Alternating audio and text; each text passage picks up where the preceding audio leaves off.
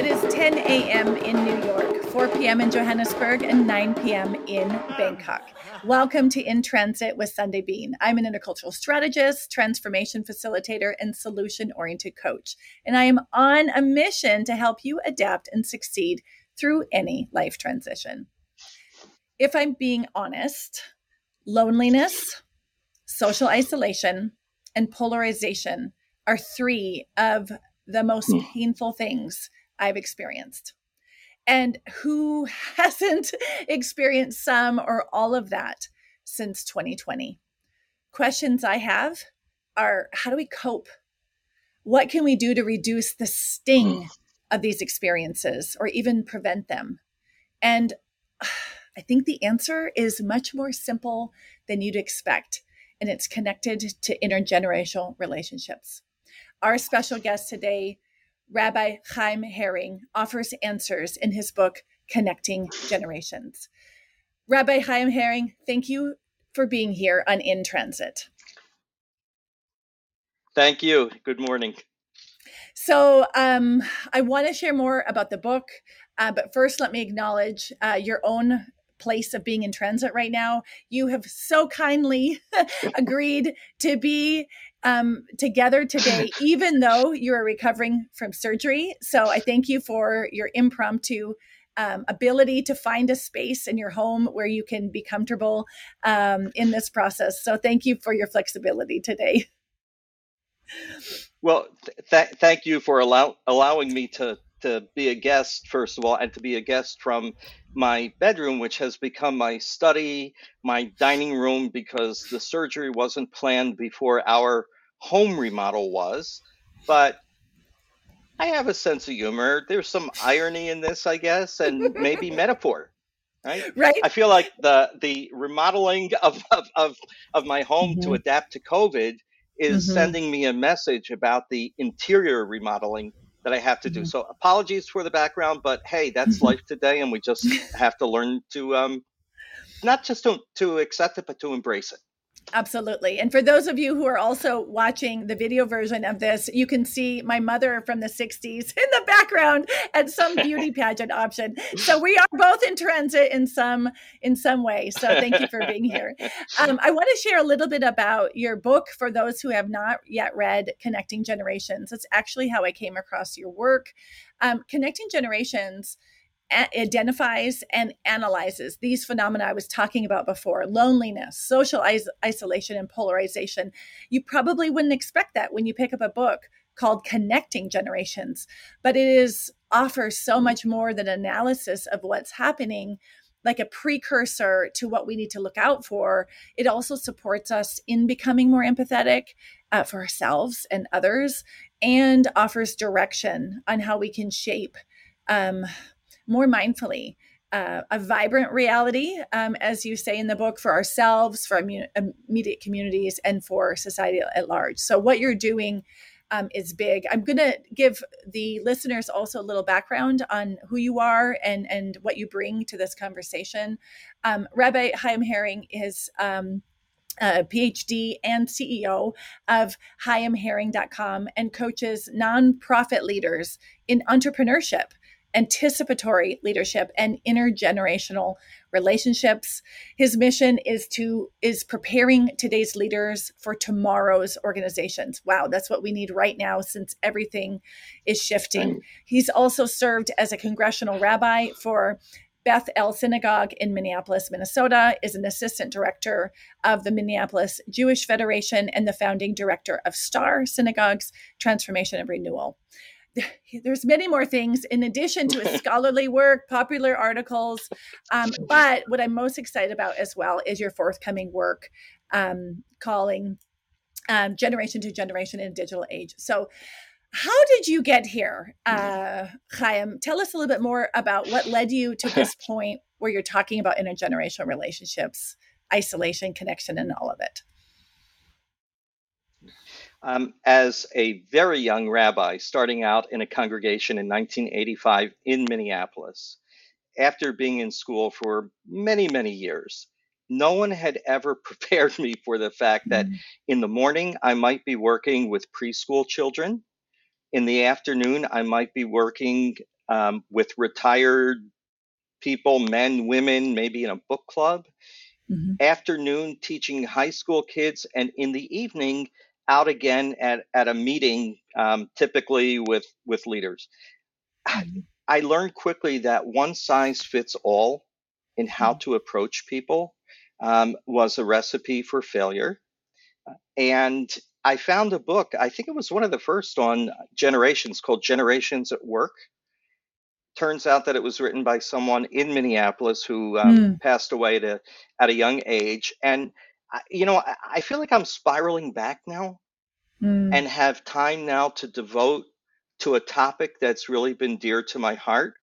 And that's why, um, you know, it's one can never predict how an interest that starts off early will mm-hmm. blossom um, later. Mm-hmm. Absolutely. That's beautiful. So, you and I were speaking before about how we're facing all of these challenges um, due to COVID, due to history, context, identity, all of these things that are happening, um, not just in the US where you're located, but globally. Um, can you say a little bit more about why what we were saying that intergenerational relationships are what I believe a old solution for new problems. Um, can you say more about what you've noticed about the benefits of being in community across generations?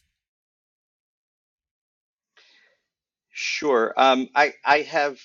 I, I, generally agree that we have an old solution um, to a new problem, but I think we also have to adapt that old solution. And what I mean is, before people talked about the, the sandwich generation. I think it was a sociologist by the name of Dorothy Miller who coined that term back in 1981, early 80s. Back then, the sandwich generation, and I, I checked this out, I think an average um, slice of sandwich bread is something like four, four to six inches square, right? The sandwich metaphor is there's a slice on top, a slice on the bottom, something in the middle. The person in the middle was typically a woman who mm-hmm. was raising children, taking care of elderly parents or in laws, um, trying to maintain a job. You know, so you had the caretaking of the children on the bottom and the caretaking of the elders on the top. Today, I think, depending upon where you live, it's more like a hoagie or submarine generation. Mm-hmm. Right? and it's a foot long. Mm-hmm. And we have not six, but seven generations now. So it can't really be a sandwich. And and the other thing that's different is that it used to be that only one generation typically felt certain pressures. You know, it might be retirement, might be health, but now everybody is vulnerable.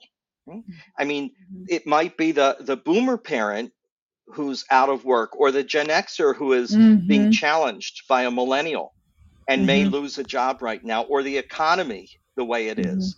Um, mm-hmm. And maybe it's a younger person who is actually enjoying work. Mm-hmm. So eh, mm-hmm. we're all, we, that's why we need each other. Right? Mm-hmm. I mean, we all mm-hmm. have to think about, not to continue the food metaphor, but being Jewish, um, food is a big part of community. um, it's like we have to to feed each other. The, there's mm-hmm. a, a, a wonderful story about the difference between heaven and hell.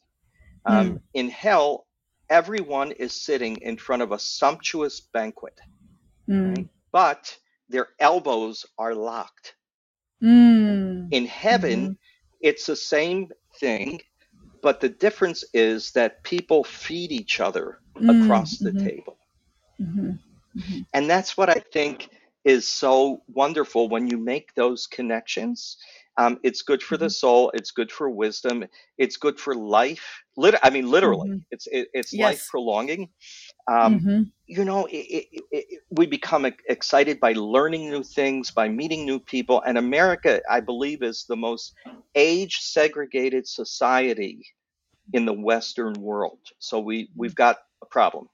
It's awful. Yeah, and combine that with the level of ageism that is recorded, it, it makes it far more complicated, right?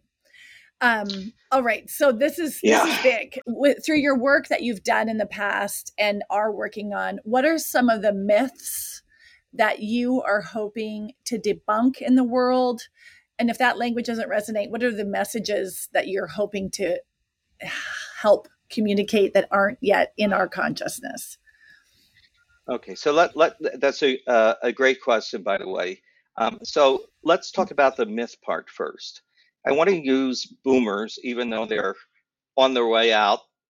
Finally, um, I'm one of them, so I can say that.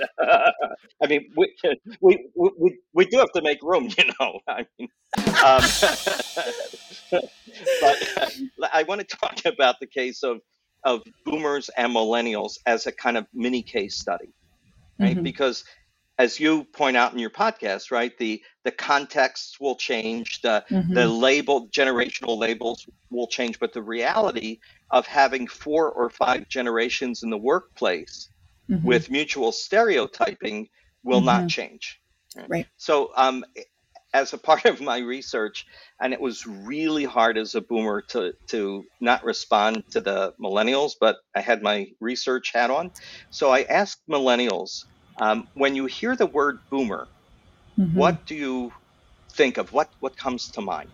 Mm-hmm. Um, so for millennials, they perceive boomers first of all. What's wrong with their bucket list? Why can't they have fun while they work? And mm. why do they think that they're entitled? This was millennials calling boomers entitled, mm. meaning by dint of their age or seniority, they just assume they'll be in a leadership position. Mm-hmm. Um, all they care about is work. They're obsessed with work. They don't know how to have fun. Um, they they don't want to relinquish anything. And then when I ask boomers their perception of millennials, they use words like snowflake, which is really demeaning. Um, mm-hmm they what they talked about was you know they want to kick the bucket they want to have fun now i mean that's mm-hmm, not the way mm-hmm. we used to do it um, they're pleasure seekers. They can't commit. You know, they're indecisive. They're insecure. And it, so what I what I took away from this is that no one has a monopoly on stereotyping. Mm-hmm, and each mm-hmm. generation stereotypes the other. So that's the the the myth part. I want to just talk about the stereotypes for a second because you know this and, and I know this from sure. the research, but maybe our, our listeners don't. What I've learned in this process is that those stereotypes um, are, I want to say, exaggerations or even fabrications when we look at the data, right? That people attribute it to that other group, but it might be based of phase of life, or it might be actually just not true and and and something exploded into our consciousness because it was a you know clickbaity title from media. And this I think is really important because as an interculturalist, when we have a stereotype and we engage with someone and we're looking for that affirmation we're actually looking for evidence that it's true we we do not see the full person and we might also see something that isn't even there. And i think that's dangerous. Um, it's dangerous for our relationships. Um, it's also dangerous i think for our sense of self because then we might also believe the stereotypes about what they say about our generation and sort of a self fulfilling prophecy. It just is so limiting. Mm-hmm. You know, I, I'm I'm so glad that you followed up with that that question. So when I interviewed millennials, and you know, my my children are are millennials. I didn't interview them, um, but I've gotten to know them quite well over the mm-hmm. years, and their mm-hmm. friends. You know, they have really they have really big hearts. They're not all about mm-hmm. pleasure. I mm-hmm. interviewed mm-hmm. millennials who were volunteering for the Special Olympics, who were on a crisis hotline, um, mm-hmm. who were like a big brother or big sister, who were giving back to their communities, like totally out of line with the right. stereotype of pleasure seekers. And then, of course, I interviewed boomers who, you know, just relish having you know someone to mentor right mm-hmm, and mm-hmm. not to control but really to mentor genuinely to share experience skills to share power to share mm-hmm. authority um, mm-hmm. to provide emotional support because mm-hmm. our millennial children um, are i would say somewhat more fragile their sense of self is not as secure mm-hmm. um, and you know, the stereotypes are so damaging because you can Mm-hmm. dislike or even hate a stereotype, but in that real meeting, it's more likely that you're going to wind up really connecting with them. Mm-hmm. And that's where the phrase perennial for me is so important. Mm. Um, I, I didn't coin the term, I'm using it differently than the person who did. So I have a, a black thumb. I could actually make an artificial plant die. Um, and it takes a lot of skill. I think we- I think we're soulmates. I mean, I, can't- I can't help it. I grew up in Philly. I lived in New York. You know, It- it's terrible. The only time I used a shovel was at the cemetery. It's a terrible thing to say, but but oh my god. uh, some friends of mine, some friends of Oh. mine in, um, you know, good friends are gardeners. Mm. And one day, a friend of mine was talking about his perennials and describing how, you know, it's the same root system, but every year, you know, the flowers die off. Um, they form seeds for the next iteration. They're nourished from the same root system, but they look different. But you could also see similarities. And I, I, I was stopped in my tracks. Mm. I thought, wow, that is the human task, right? Mhm. It's Mhm. really to relinquish that which has restrained Mm. us, Mm. um, to retain that Mhm. which is still helpful, and then to make sure that we're planting seeds for renewal that still has some continuity with the past. It Mhm. doesn't matter what age you are. You Mhm. may not have the awareness, depending upon your human development stage, that Mhm. that's what you're a part of. But Mm. that's something that I think by making, um, by articulating explicitly, right, we can be reminded, oh, we, we each have a Mhm. role in this. We, we have Mhm. a, a stake in one another's success. That's so beautiful because when I hear that, I also hear that growth. It's in our design. If we're doing it in a way that is intended, so to speak. Um, and it made me think of a quote that I came Nice. across um, when I was um, preparing for this interview. It's from Fred Small. And um, the he talks about the perhaps the greatest justice issue of all is intergenerational theft. They say the eighth commandment says, Thou shalt not steal, but every day we live unsustainably. We steal from our children and their children. So, this Yeah. idea of like our, we are stewards of our lives, of our community, but also of generations that follow us. I don't, I don't know how often I hold that awareness in my own planning, in my own goals, right? But it is, like you said, it's embedded in who we are as a humanity, right? I, I'm not I'm not sure that I held this awareness, you know, un, Mhm. until maybe I reached age 50, which was extremely liberating. um, Mm, because I, I really felt like I was at a point where, of course, I wanted to be sensitive and, and empathetic to people, but it became very important to be more of what I believe in mhm, and what Mhm. I value. So Yep. maybe it's the responsibility of those who are at this stage um, Mm-hmm. to make more explicit what it Mhm. is that we share. And, you know, it, it never goes down well to lecture people mhm, you know, Mhm. like for people who Right. are older to lecture people who are right. younger. Um, Mhm, But I think it's in the shared work that we can do, right? That we Mhm. can model those kinds of, of conversations. And I, I, I don't, I still don't garden, um, but I, I love the idea of community gardens, mhm, both for the metaphor and Mhm. also for the opportunity to get to know people of, Right. of different generations. Those kinds of activities are very fruitful, I think, Right. for restoring those connections. Yep. I think that is a beautiful um, comparison. And I, I always talk about this idea of you can't hate who you love. Like we can't demonize or stereotype people that we actually care about. And it's hard to not care about someone when you are in community with them and creating something beautiful together. Um, and that's bigger than uh, the crossing of age boundaries, right? We're talking about ethnic boundaries, racial boundaries, you know, political boundaries. I think there's a lot that could be learned from that.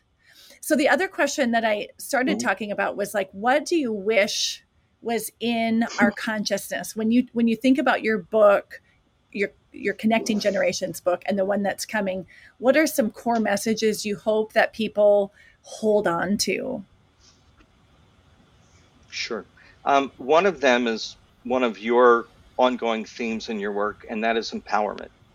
You know, it mm-hmm. doesn't take an act of Congress for somebody to reach out to another person in their community, mm-hmm.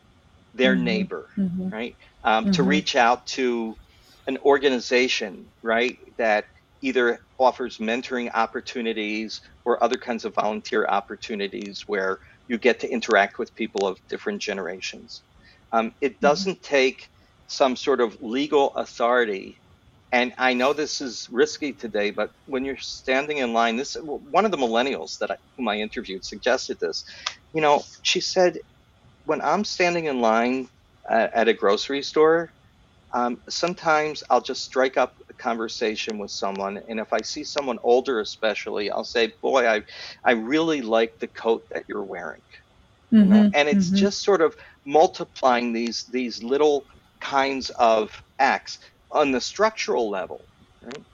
Why is it that we we segregate ourselves in terms of mm-hmm. housing? Right? right. For, I mean, I hate the idea of a retirement community. First of all, I don't like the word retirement because for mm-hmm. me it's more like renaissance, right? Mm-hmm. I, I, mm-hmm. like mm-hmm. if somebody somebody asks me, "Are you retired?" I'm going to say, "No, I'm renaissance," um, because now. I'm gonna use that one. I'm gonna use that one. But I think you have to start gardening if you're gonna be a Renaissance man. You have to start gardening. I think. okay. Uh, well, we we have a few plants on our deck, so like I'm, um, you know, I gotta start start small. Um, but because you know it, it is an opportunity to, to flower in in, mm-hmm, in new mm-hmm, ways mm-hmm. at this stage but I, I you know i really think that housing is such a big issue right mm-hmm. there are you know apartments for people generally who are let's say millennials or just starting mm-hmm. out um, there are neighborhoods where you know the mm-hmm. people are too similar yes, and absolutely. i think that's that that you know it's just it is so unhealthy mm-hmm. we used to mm-hmm. have neighborhoods right where um, there were intergenerational connections they were organic mm-hmm. and mm-hmm. i think that um, when a community center is built uh, a, a, design of intergenerational should be interwoven. Um, yeah. In some countries, they, they place pre, preschools and kindergartens um, next to people who are in old age facilities. Mm-hmm. There's mm-hmm. like a town square, and mm-hmm. um, that way the the older people are energized. And who doesn't love to hear the voice of young children? Right. right. And at right. the same time, younger kids don't fear or mm-hmm. think that older people are without value. Right. So there are lots of things that can happen on the structural level but mm-hmm. if we wait until the structural level is solved, mm-hmm. it right. may be too late. So, what it, what action steps can we take? Here's a question I like to ask, part of the perennial challenge. Do you have at least one friend who is a generation up and a generation down?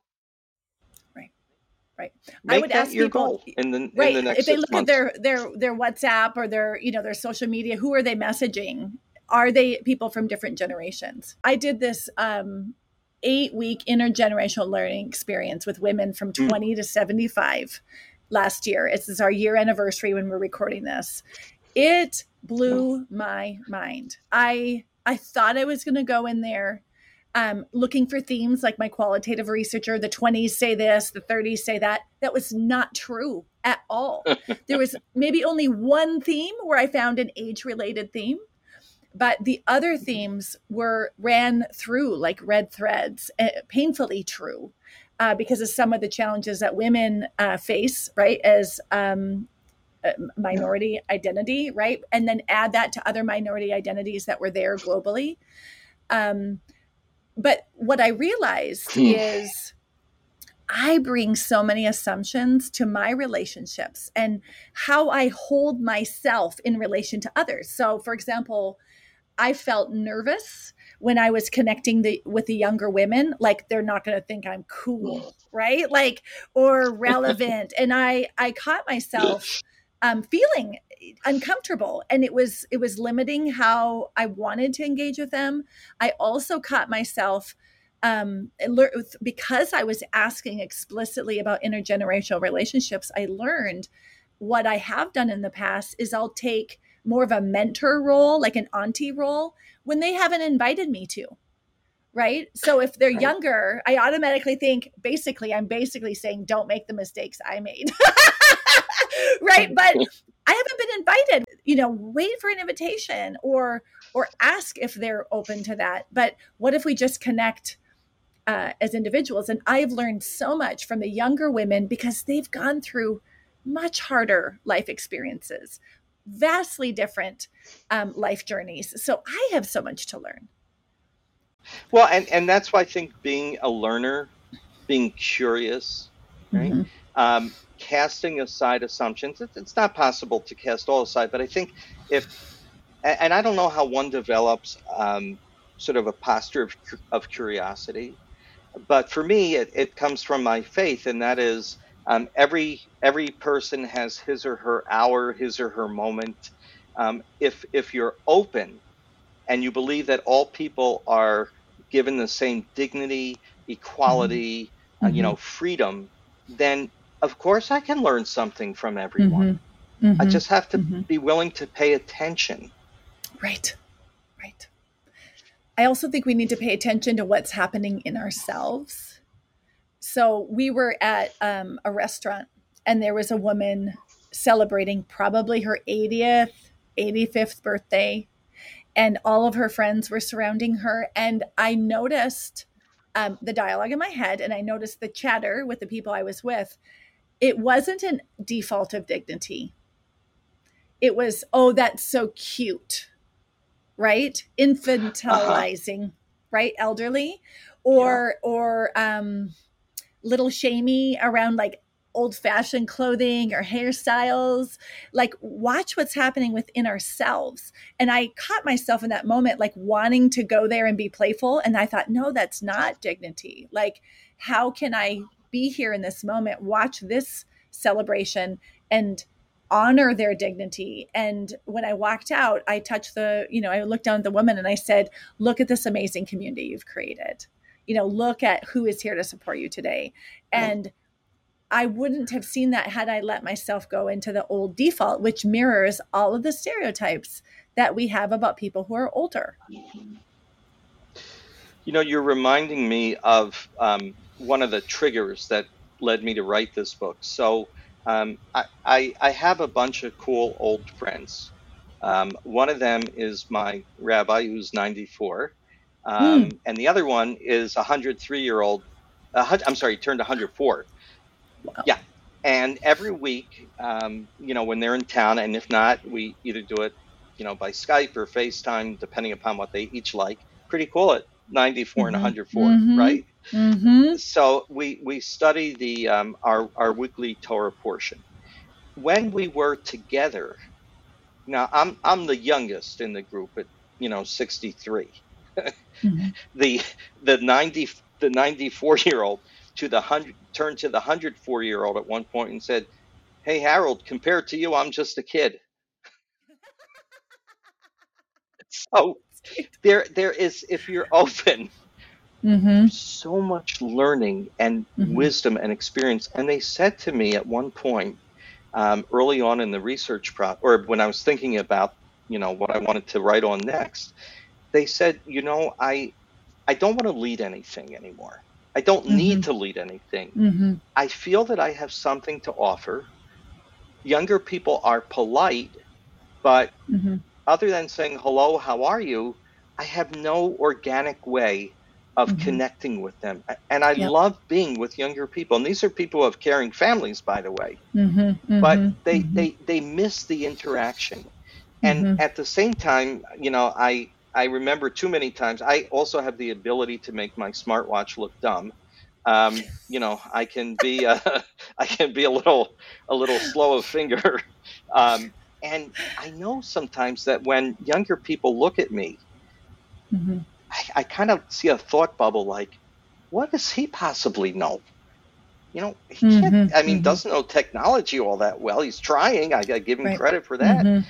But I have nothing mm-hmm. to learn from him. So where's the mm-hmm. shared work that we can right. do? Where right. age doesn't matter, and it's really who's mm-hmm. got the, the the best experience for the task at hand. Right. Totally. There's so much untapped potential. And I mean, you said something about how do we develop a posture of curiosity. Um, I think that's a wonderful, a wonderful question to ask ourselves, right? How do we, how do we tap into that um, ourselves?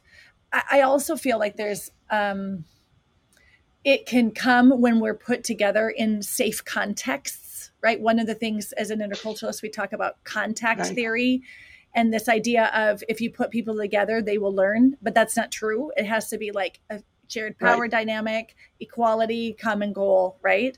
So where how can we get ourselves into spaces where that is possible? Mm. Um, and and I think that is one one way that the curiosity will emerge when you're in those safe spaces of shared power, shared goal. Then naturally, I think that curiosity will will come up, or at least I hope I hope it will come up. Um, well, I, I think yeah. another question that, that we might ask mm-hmm. ourselves is what did it feel like? Think of a time when we were dismissed by someone where we weren't mm-hmm. taken mm-hmm. seriously. Mm-hmm. And what did that feel like?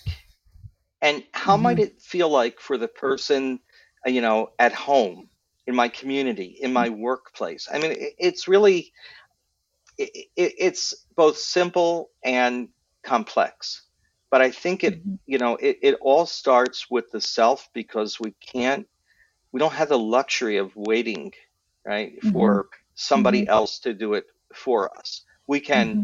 be empowered as you call upon us mm-hmm. to be right? Like what's mm-hmm. stopping us? Okay maybe we can't change the whole world. We can change a part of it. Right. We don't have to wait until tomorrow. We could start today. If every one of the, your your listeners would you know i, I don't want to say like hug a person of a different generation because you know that would be problematic but metaphorically reach out to mm-hmm, someone. Mm-hmm. yeah. Right? Right. Who who's been really hurting right who's alone or whom mm-hmm. do you want to learn from who do you want to say thank you to mm-hmm. who taught Absolutely. you something mm-hmm. Absolutely. And this idea, when you talked about if you've been dismissed, that is something when you connect it to ageism, applies to all generations.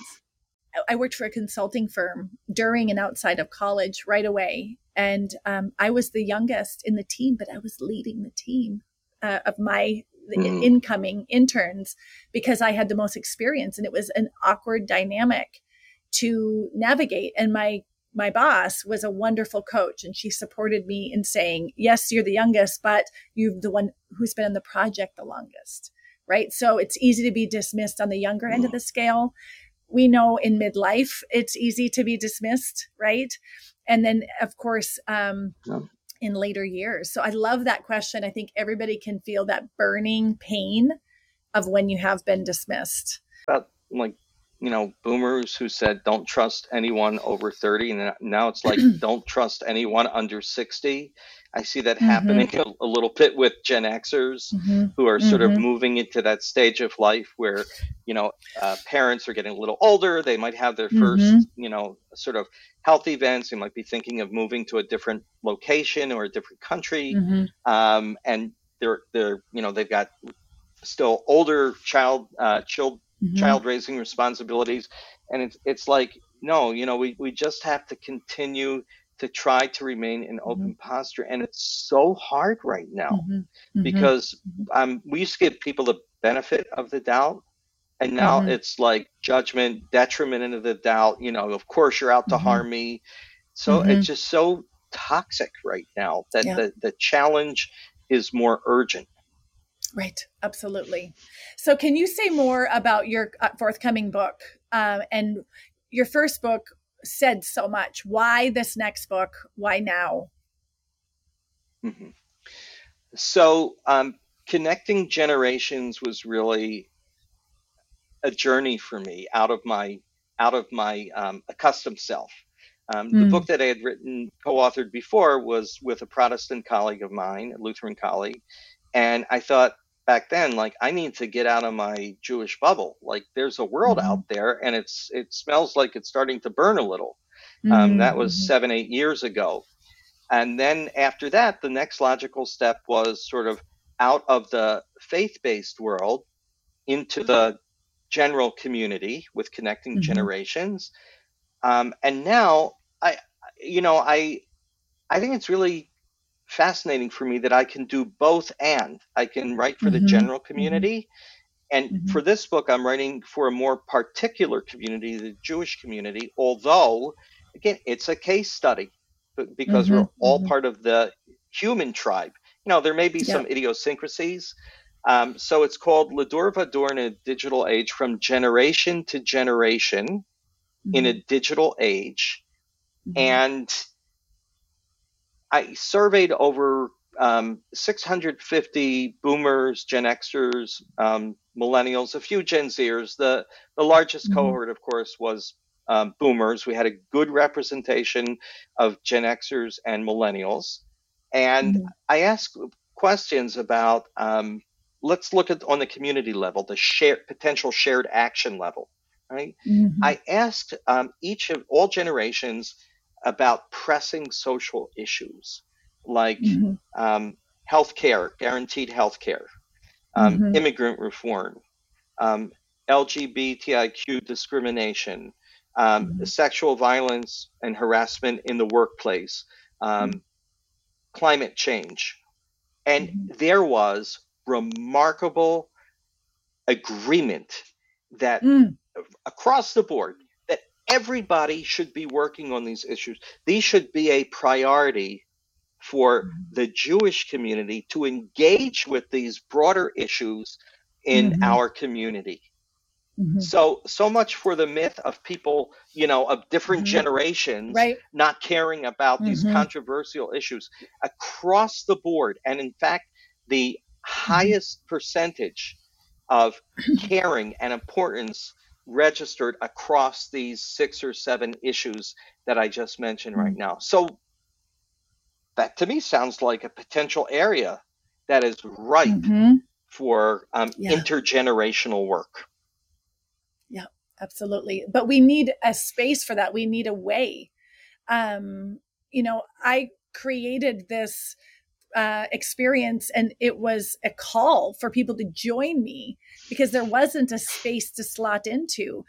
Do you know of Right. spaces that people can currently slot into or maybe to create those spaces?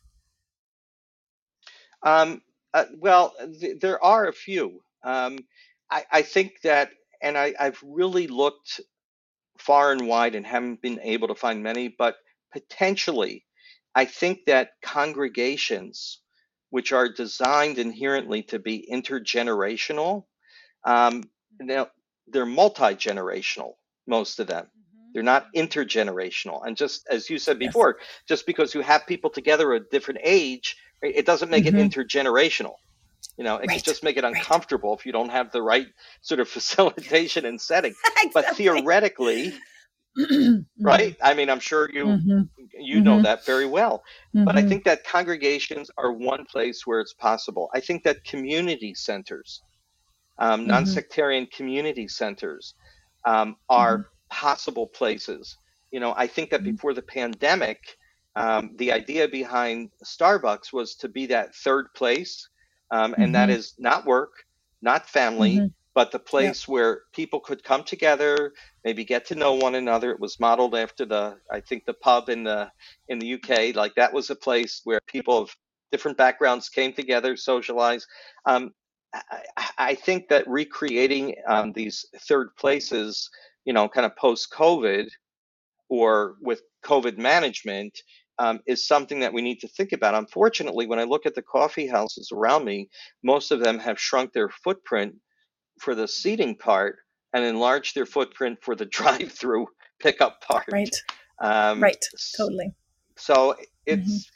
Um, I, I'll point out one other example that I remember that I did during my research. So in Cleveland, um, there was the Cleveland, I think it was the Cleveland Conservatory of Music.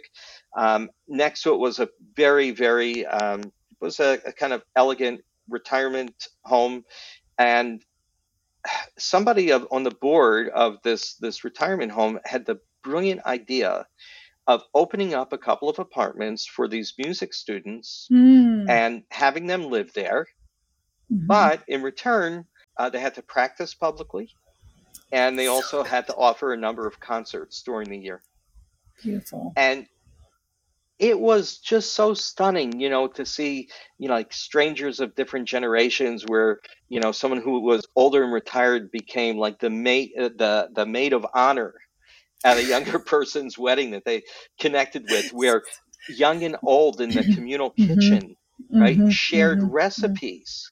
Yeah. And a lot of the people had retired you know they loved music they had been involved in the arts mm-hmm. Um, mm-hmm. so what did it take it took a board member mm-hmm. and a ceo um, whom i think said when he heard first heard the idea he thought he was going to be not only in charge of this housing um, development for those who were retired but also like a resident advisor for college students at the mm-hmm, same mm-hmm. time um, but with the right kind of you know criteria you know it, it really worked out why why yep. can't we do more of that?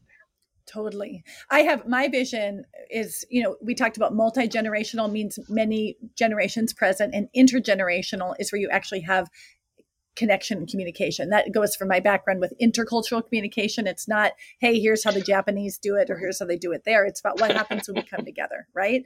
And my challenge is in the corporate context, our corporations are inherently multi generational but are definitely not intergenerational in terms of um, safety, um, authenticity, connection, right? There's so much hierarchy that goes into it, and there's a power dynamic that goes into that space. And my vision is how can we encourage corporations to take their multi generational organizations and help them be in, or intergenerational because then we've got um, mentorship that goes up and down the age levels, right? We're creating trust in new ways, we're engaging in new ways. My hope is that when you have that experience, um, it will then bleed out into your community life where you're like, oh, that was really cool. You know, I did a pop up intergenerational thing at work. And now I know it's great to have relationships across generations. I want to do that in my community. So I, I, I hope I hope that, that you'll be successful because I, I think about the loss of, of wisdom, intergenerational mm-hmm. wisdom, right? Because yes. there isn't that reciprocal kind of mentoring. But I, I know, uh, you know, in some smaller companies, for example, mm-hmm. owners have experimented with rethinking what what are benefits like because the benefits that mm-hmm. somebody needs who is in their 50s probably mm-hmm. different from the benefits that somebody who may be paying off their student loans needs. Right. You know, so right. is having a one size fits fits all benefit package is that really right. a way to respect the you know the generational needs? Um, I know that there are other companies where they might you know sort of bring people together from different generations and have each of them perform tasks that are uncomfortable for them. They're they're they're mm-hmm. out of mm-hmm. their accustomed range of what they do, but they are in the range of what another somebody in another generation does, and then sort of kind of process like what what is that like.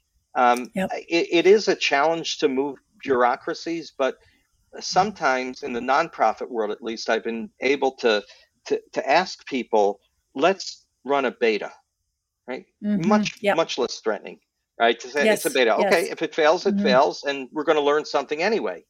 Um, right. But to run a beta, right, with clear mm-hmm. communications, goals. I mean, I, I, sort of my my mantra is um, think big, move fast, start small, assess, mm. communicate, um, evaluate, and then either close it up or close it down mm-hmm. or scale it up and take the learning and then apply mm. it to the next one I mean, will larger corporations be willing? And maybe COVID has given us that perspective and maybe the confidence, mm-hmm. right? that mm-hmm. we're much more adaptable than we thought, right? Um, right. Will larger corporations be willing to engage in more betas because they've gotten pretty good at it? What right. do you think? Right. I I hope so. I hope so. And I think engagement is the word that is relevant. Like, how do I keep people engaged? Um, when people are disengaging or at a distance. I also think connected to this polarized world that we live in, um, connecting over generations is a safer place to start because our defenses aren't yeah. as high um, compared to other identities that we hold. And from an intercultural perspective, if we are able to create a safe place to start, um, and then we start to see the humanity and create a relationship, we're more open to um, expand the way we see someone on the areas that would be more polarized. One way to make movement in a very, very challenging context.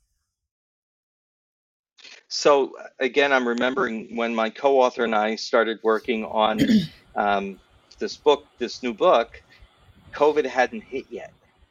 Mm, right. And then we right. thought during COVID, oh my gosh, COVID is is kind of an, an accelerator for mm-hmm. trends that are out there, digital trends that are out there, yes. social trends that are out there, both positive and negative.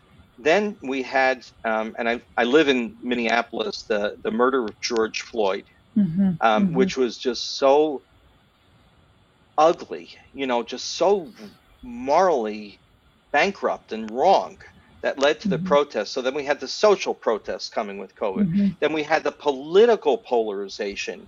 And I mm-hmm. thought back mm-hmm. and, and asked, well, first of all, I asked my, my father, who's 93, and my mom, who's 90, do you ever remember a time in your mm. life when society was so um, fragmented and divided and angry? And they said, no, we don't. It never happened mm. before. Historically, mm. I realized that in the 60s, we had the social justice protests, right? 70s were Watergate, and 80s mm-hmm. were uh, the beginning of HIV AIDS. Mm-hmm. So we had like some space in between both the social justice protests and mm-hmm. the political issues that we had upheaval, and then um, not a pandemic, but certainly a big mm-hmm. a big fear about mm-hmm. how AIDS was was decimating first the gay community, and then people realized, oh, it's not God's punishment. Of course, it's not God's punishment. That's right. nonsense, you know. Mm-hmm. And here we have a trifecta of mm-hmm. all 3 mm-hmm. forces coming together. Right? We've got COVID. We've got political polarization like we've never seen mm-hmm. before, and then of mm-hmm. course we also have you know, tragically, the, the, the social justice protests couldn't be more relevant. So we've never experienced this trifecta of forces before, and they they are nonstop. They are unsettling. Um, you know, tomorrow is not like today, um, mm-hmm. and how do you adapt to a world like that? But here's one thing that I took a lot of comfort in when I watched the protests across the country after George Floyd was murdered and saw people of color and white people, I saw young people, I saw old people, mm-hmm. and everybody in between. Mm-hmm. Mm-hmm. Like there is so much power in shared intergenerational work mm-hmm. that, mm-hmm. you know, mm-hmm. are we going to remember what, you know, that we can be effective, more effective together? Mm-hmm. Um, and I really mm-hmm. think that the mm-hmm. onus is on some way people who are older because we have the ability. We've got the perspective, we've got the history. You know, social justice is something that we started um, in the 60s. Mm-hmm. We abandoned it. We're coming back to it now. Um, we have to mm-hmm. let people who are younger lead, and we have to mm-hmm. also lead from the side, which means mm. respect it doesn't mean that automatic, mm-hmm. like, oh, I have so much to mm-hmm. teach you because if we mm-hmm. did, you wouldn't be having this, you know, again. Right. Um, and it also means like we can take some risks. Yeah. You know? Yeah, totally. It's true. And that's, I want to end on hope. Like, I want to, um, focus on what is possible. And I think it goes back to how we started the answer is really right in front of our faces of just looking at ways that we can connect across the generations, ripping down our own stereotypes and assumptions first, um, so that those connections will be richer, right? And then asking what is possible based on where we're at, right? Absolutely. Um, These uh, intergenerational barriers are artificial. We mm-hmm. erected mm-hmm. them. So, to mm-hmm. your point about hope and empowerment, if we yeah. put put them up, I we can take them down. Yes. And that Absolutely. to me is empowering. I you know, I like it's really annoying, I guess, to to live with an optimist. Um, that's what my family tells me sometimes. Yes, yes. but why not? I mean, we have right. okay, we can't control everything, but we have more mm-hmm. influence than we're willing to accept because it's scary. Because then we have to mm-hmm. do something with it. Yeah, that's right. My okay, family done. always criti- my family criticizes me. They say, "Mom, you're always so positive." I know. it's like I'll take it. I'll take it. I hear you. Um, I hear you. Right, right. So, so um, let's focus on you for a second. I mean, you're you see so much with the work that you do. Um, you also live your own life, right? Um, so, do you mind if we shift on you for a second and look at where you're at, right? We have ATT's ambitious transformation in transition. Um, which transitions are you feeling right now? Sure. So professionally, I would say I'm on version 5.012 or whatever the number mm-hmm. would be. And I'm really enjoying focusing on writing, researching, um, meeting people. You know, I'd like to do more in person. Um, I think on in about two weeks from now, my co-author and I are holding two intergenerational, uh, structured intergenerational conversations. It'll be on Zoom, oh. hopefully one day in person, where instead of just mm-hmm. talking about bringing generations um, together, mm-hmm. we're modeling that in our research to have them talk about right. shared things. So I love that that aspect of my life right now. Um, a lot less happy with some health transitions that I'm going through. This is not a great time. the boot is you know, temporary. I, you know, it didn't stop me from mm-hmm. putting my foot in my mouth, so that's really good. but, um, um, but getting uh, being diagnosed with autoimmune conditions during COVID was not a very cool thing. Um, mm. So you know, trying to figure out how to manage my health because the you know, mm-hmm. this pandemic will be manageable, but when you think about it, there's been like Zika, HIV, SARS, you know, avian mm-hmm. flu, mm-hmm. Um, COVID. So this is part of the global world that we're in today. Mm-hmm. So managing um, health issues, uh, and it was so hard for me before the vaccine came out. I I mm-hmm. felt like a like a hermit, and mm-hmm. I, you know, the research on isolation and what it does to someone's mental health, I mm-hmm. felt very deeply. Mm-hmm. And I never mm-hmm. want to go through that again. And I never want to forget what that felt like because, as we were talking about earlier, a lot of people were isolated before COVID for various reasons. Yeah. And we yeah. have to we have to remember them. So those are the the transitions and you know, I love being a, a grandfather. Um, mm. And oh, Sunday you're supposed to say, "Oh my gosh, you look way too young to be a grandfather." Come on, I'll wait. that would that would no, that would be ageist. I can't do that anymore. I, will just say congratulations. So that that's kind of a thank you. Yeah, I, have been one for over over six years mm-hmm. now, but like that's really mm-hmm. it is so much fun and such a delight. And you want to talk mm-hmm. about learning and listening and just mm. being. Um, mm. So that those are some of the the transitions. That's so beautiful. And when we think about your own transformation, are you do you feel a pull more towards something internal or is it the external all of it or even a goal like a performance led transformation that you're feeling right now? No, I, I think most of my um, pulls have been internal when I when I first started yeah. out as a congregational rabbi, you know, there were rules and structures and expectations. I mean, one really funny story. I, it's funny now is when my daughter was born. You know, I started wearing pink shirts and pink and purple ties, and a congregant came up and said, "What size is your neck?" And I said, "Why?" He said, "Well, just tell me." I said, eh, I told him. He came back with a white shirt and handed it to me a week later and said, "You really shouldn't wear pink publicly. It's not befitting." so of course I bought more pink. that was my response. but it was it was a little constraining. yeah, yeah.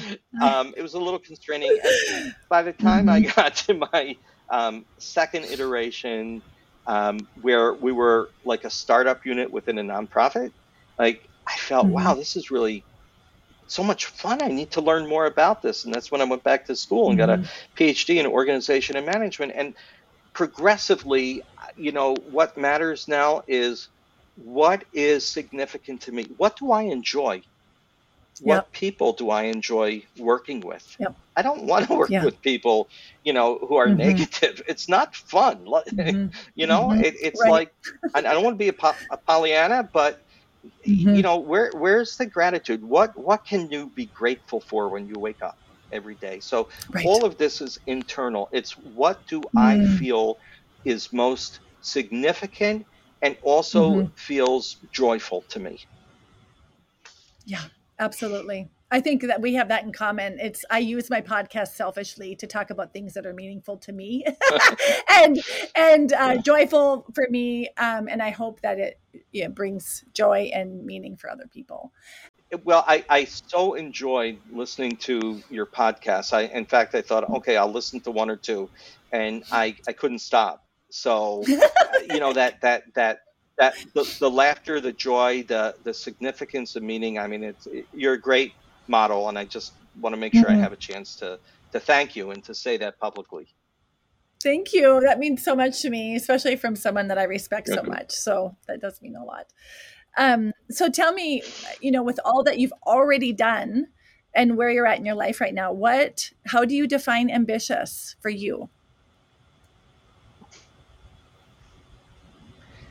So ambitious for me will be um, is a few things.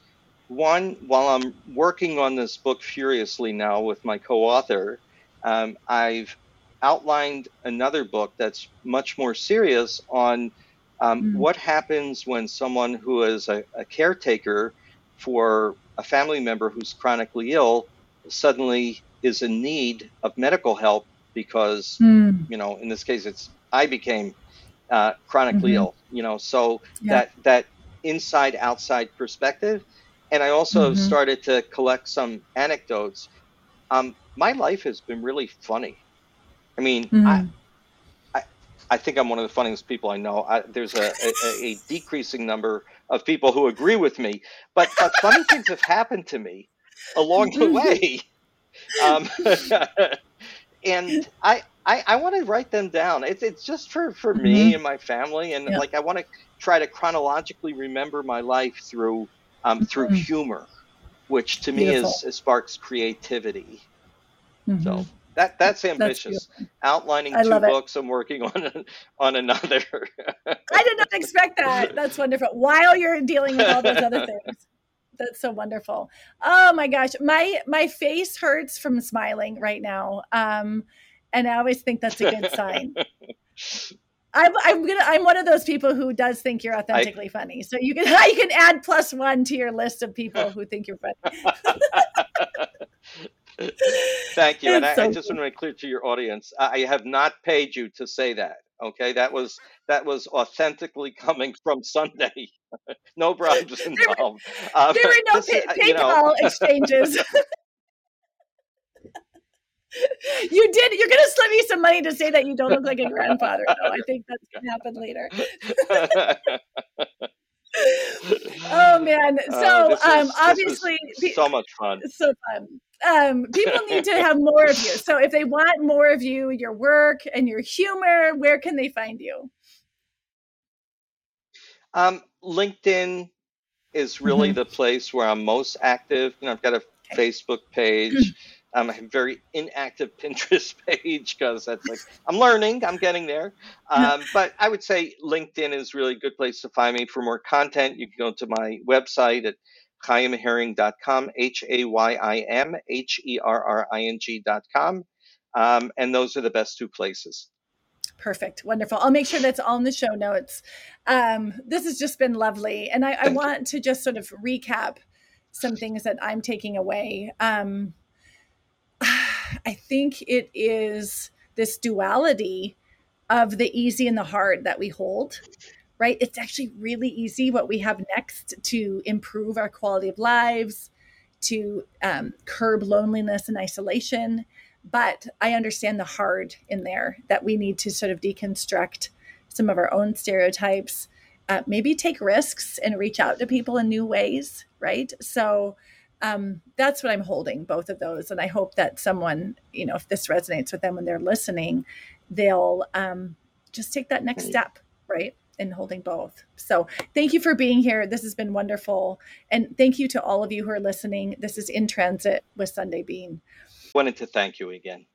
Oh, you're so sweet. I, I just wanted to say thank you. Definitely didn't feel like work. It just and work, work and fun can live harmoniously together. So thank mm-hmm. you.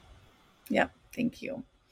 So I will leave you with the words of Brene Brown. We are hardwired to connect with others. It's what gives purpose and meaning to our lives, and without it, there is suffering.